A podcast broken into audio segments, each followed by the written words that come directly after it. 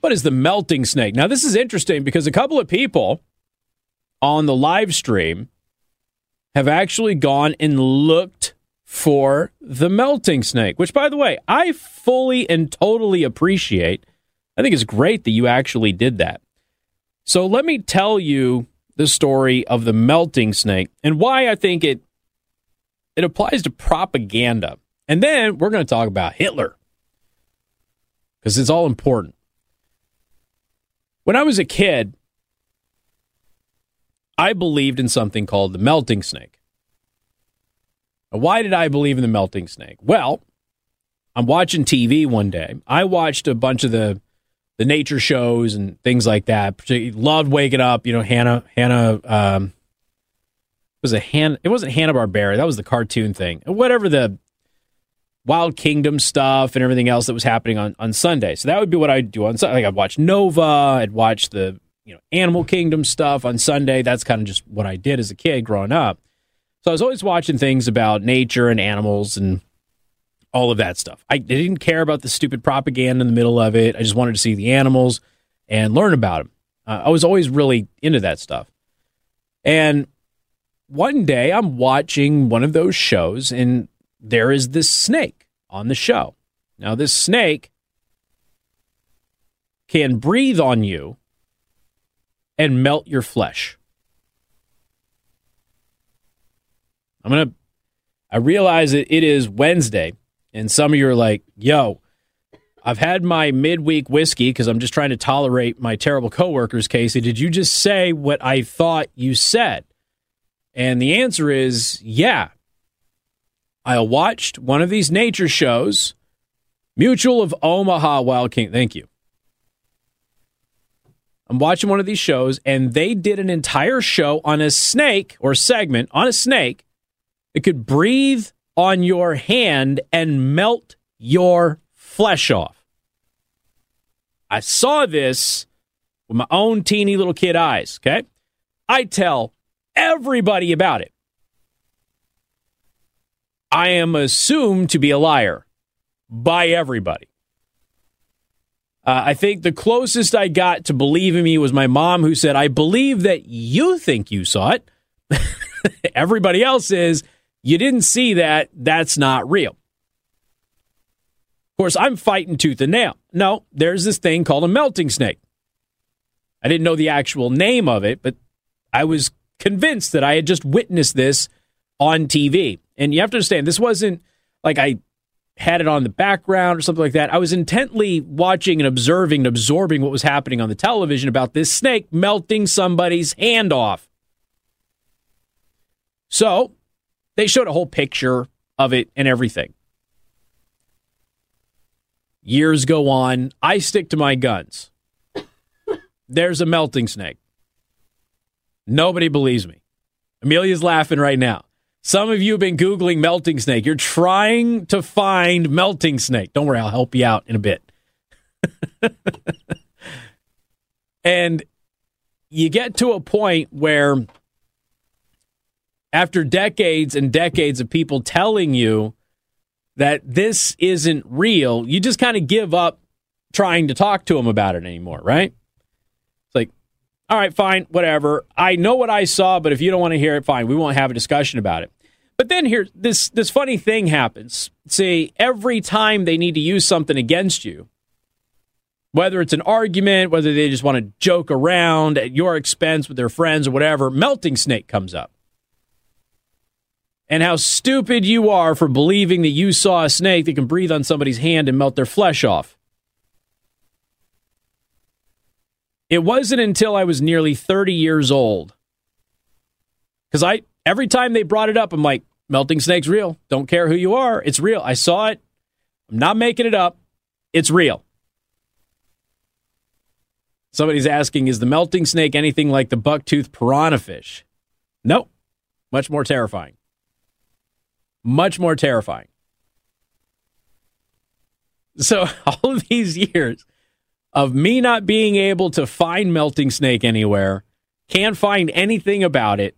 The internet comes in, can't find anything about a snake that, that can breathe on you and melt your flesh away on the internet. Can't, can't find anything about this thing, right? finally, I'm near 30 years old and I run into it by happenstance, by just total fluke. Don't even remember how it happened. I didn't take the time to jot down the information. I immediately contact everybody and go, Guess what I just saw? And they all go, What? Remember when I was a kid and I told you about the melting snake and you said I was a liar? Well, ha! Just saw a thing about the melting snake again. Now, I'm doing this to everybody out of the blue. They, of course, look at me and they go, Okay, what is it then? Where can I find information for it? I was too excited that I had seen the stupid thing again. I forgot to jot down the information, and now nobody can find it again. Now, you need to understand something. Somebody says it's called a dragon. Nope, it's not a dragon. The closest I have come is people did think that maybe it was a Komodo dragon and that the infection that a Komodo dragon bite leaves on your skin was maybe what I was thinking of, but no, it's a snake. So I'm near 30, melting snake comes up again. I don't stupidly don't jot down the information because I'm too excited. Like, haha, that's it. And I'm starting to call people and tell them the stupid melting snake thing. Well, in my 30s, I'm doing the radio show, and I said, that's it. I, I had some reason, I don't know why, I had to talk about the melting snake on the show. And it was it was relevant to what I was discussing, kind of like I'm using it as a narrative today. And I sat down and I, folks, I spent more time than I should have trying to figure out how to find this thing. And I ended up finding it. So, Amelia, be honest. When I told you about melting snake, did you believe that I was telling you about something that was real? Yeah.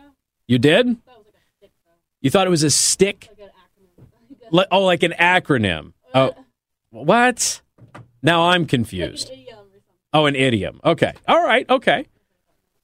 Eric asks, was it in Australia? No. Goose found it. Goose on the live stream found it. Folks, it's a real thing. There's a real snake. It is only in a small island in Brazil. This is the only place it exists in the entire world.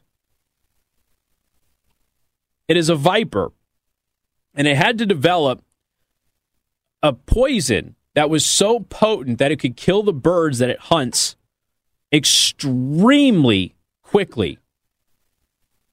It's a golden lancehead viper. This venom is so potent it can melt human flesh.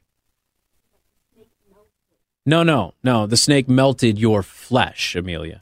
Amelia was texting with somebody while I was giving the details of the snake breathing on you and you you melting.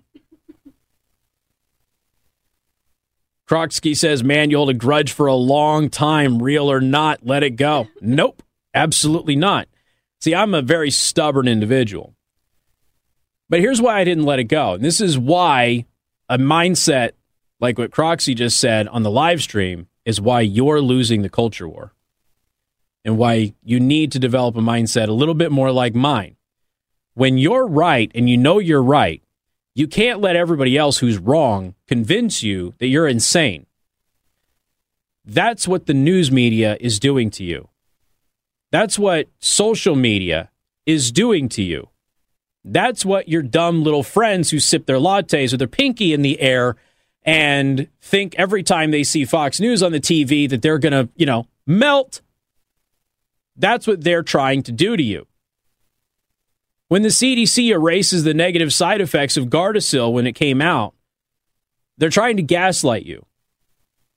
See, the whole point of the melting snake thing was that I was a kid, and because I was a kid, I could not remember lancehead, golden lancehead viper. I just saw a snake that breathed on somebody's hand and melted the flesh. It was on a nature show. wasn't on a cartoon, wasn't a movie or anything like that. It was a real thing. But because I was young, I didn't write down the name. But I knew that I was correct, and I always stuck by my guns. I didn't let anybody convince me that the fact of this thing living and existing and being real. I didn't let anybody convince me that it wasn't real simply because they couldn't figure it out. And you can't let people do that with you either. When you know, when you know that mutilating the organs of a child so that you can fit into your boxed wine club, when you know that that is wrong, don't let anybody make you think that you're crazy. When you know the QAnon shaman didn't commit any act of violence and that him being sentenced to four years in prison is wrong, don't let anybody convince you otherwise. When you know something is true, don't allow loud voices who come from their own echo chamber to tell you otherwise. Just develop the skill set to be able to prove your point. Now, you're not going to be convincing them because, frankly, the people who argue with you about that stuff, they're usually just dumb anyway. But there's always somebody else on the side that is witnessing your interaction with them. And if you are able to convince them, that third person, you've already won that battle. There are people who have confirmation bias. There are people who are tribalists. They are never, ever going to change their mind. Now, for those of you in the uh, WOWO audience, you probably haven't heard this one, but not that long ago, I got into a debate with a NASA engineer. A NASA engineer. Last I checked, NASA engineers are supposed to be pretty smart people, right? So why was I debating a moron? Oh, Casey, you're not a NASA engineer. Maybe you're the moron. No, no, he's a moron.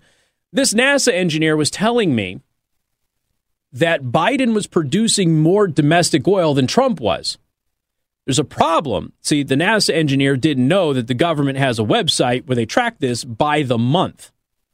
So you can go to the federal government and you can pull up this data by the month and trace it back years. And it's really easy to show that more oil was being produced in the United States under Trump than Biden. And when I screenshot that and then linked to it, did the NASA engineer admit that they were wrong? No, they didn't. The NASA engineer doubled down and immediately pivoted to personal attacks instead of acknowledging that they made a mistake. This is, again, this is why SpaceX is winning, which is how I ended the conversation with them. Don't let anybody convince you of what is true. Don't let them convince you it's false. And I'm not talking about your opinion. I'm not talking about your belief, your gut instinct. When you know two plus two is four, don't you dare let anybody convince you that it's not four. Doesn't matter how many of them are saying it, doesn't matter how loud their voices are. The truth is the truth. Now, while I didn't have the name of the golden lancehead viper at my disposal when I was a child, I knew it was real. And I could have easily just said, well, I'm a kid. All of these people are older than me. They know better than me, and just believe that it wasn't true. But I knew what I saw and I knew that I was right, and I knew that they were wrong. Eventually, I was able to prove it to them. Was it worth the time? Was it worth the effort? I don't know. Maybe some of you are getting my point, my meaning here. Maybe some of you are not.